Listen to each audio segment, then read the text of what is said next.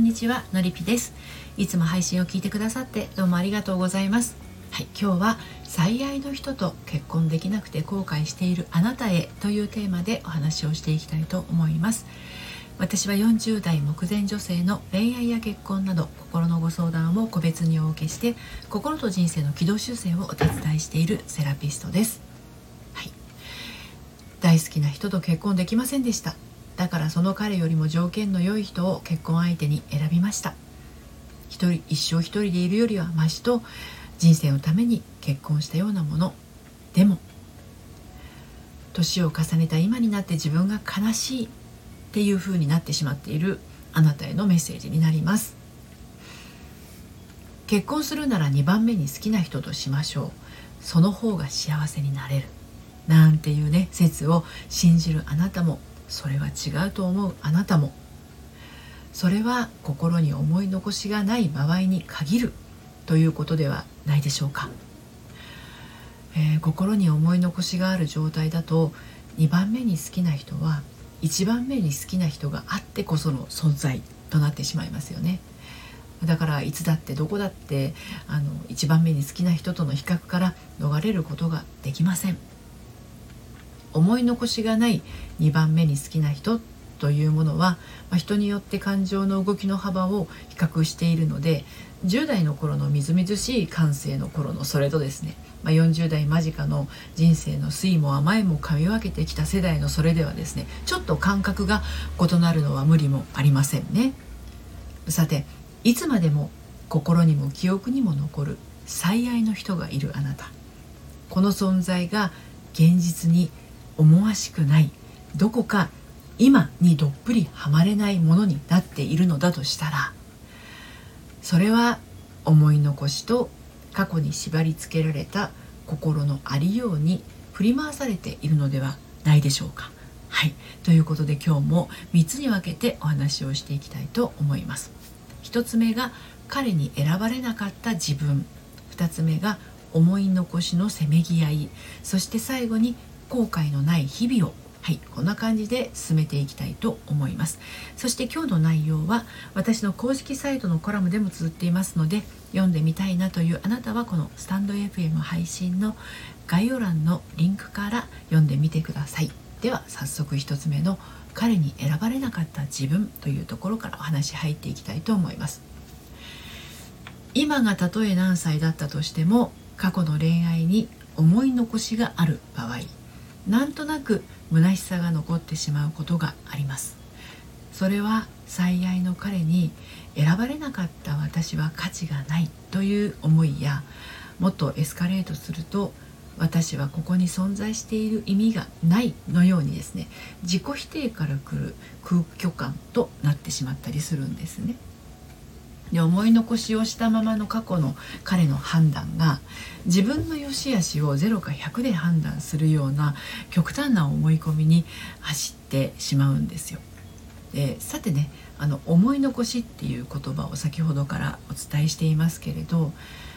いつまでも過去の恋愛に縛られ続けている人の思い残しっていうのはねこれ一体何なんでしょうかね。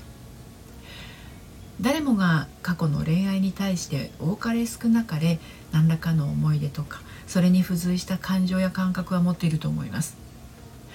昔の男のことなんてもう忘れちゃった。名前も顔も思い出せないわっていう人もいるくらいなのに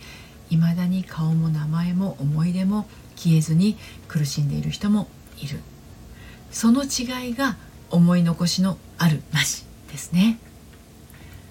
2つ目の思い残しのせめぎ合いについてさらにお話し進めていきますが忘れたいのに忘れられないっていう人がいますがこれは厳密には忘れたくないですね。表だった自分というよりも心の奥にいる本当の自分がまだ忘れたくない。しがみついていたい。ということなんですね。でまあ忘れようとするのはね苦しいからですよね。その恋はもう終わっているのに心がさよならできずにいることがなんかこう惨めなようで辛いし彼はもう前に進んでいるっぽいのに自分はずっと過去にとどまったままで停止状態になっているのもなんだか情けない。そういう自分を否定するところに思い残しっていうのは発生します。好きなら好きでいいのに愛しているなら愛しているでいいのに忘れなきゃ。忘れるべきと。自分をいじめることで、ね、ますます忘れられなくさせているということなんですね。で最後に後悔のない日々をということについてお話をして今日の配信締めくくっていこうと思うんですが今例えば過去の彼の思いが残ったまま別の人と結婚した人は新たな罪悪感を結婚した旦那さんに持っていたりもしますあの頃は忘れられない彼を忘れたくてなんとか彼より条件的に良い人を見つけて自分を納得させようとしてでそこで選んだのが今の旦那さんだったりするともうここでも罪悪感の源が発生してしまいます。でまあ、こんな風に自分で自分を罪悪感で縛り付けてしまう人はもしかするとその最悪の最悪じゃなくてもしかするとその最愛の彼と付き合っていた時も私なんてとか私なんかがとかどこかいいのだろうかっていう後ろめたさを感じながら付き合ってきたことでその最愛の彼との別れが訪れてしまった可能性も否定できないと思うんですよね。これ自信のなさっていうよりも自分で自分を認めてあげれあげられていないような感じです。結果別れてしまった忘れられない彼のことは結婚に至らなかったからこそ綺麗な思い出として残っていて心はいつもその彼と恋をしていた年齢に住んでいるものですね。だけど時間は流れました。このまま罪悪感と後悔の念を抱いたまま年老いていく恐怖。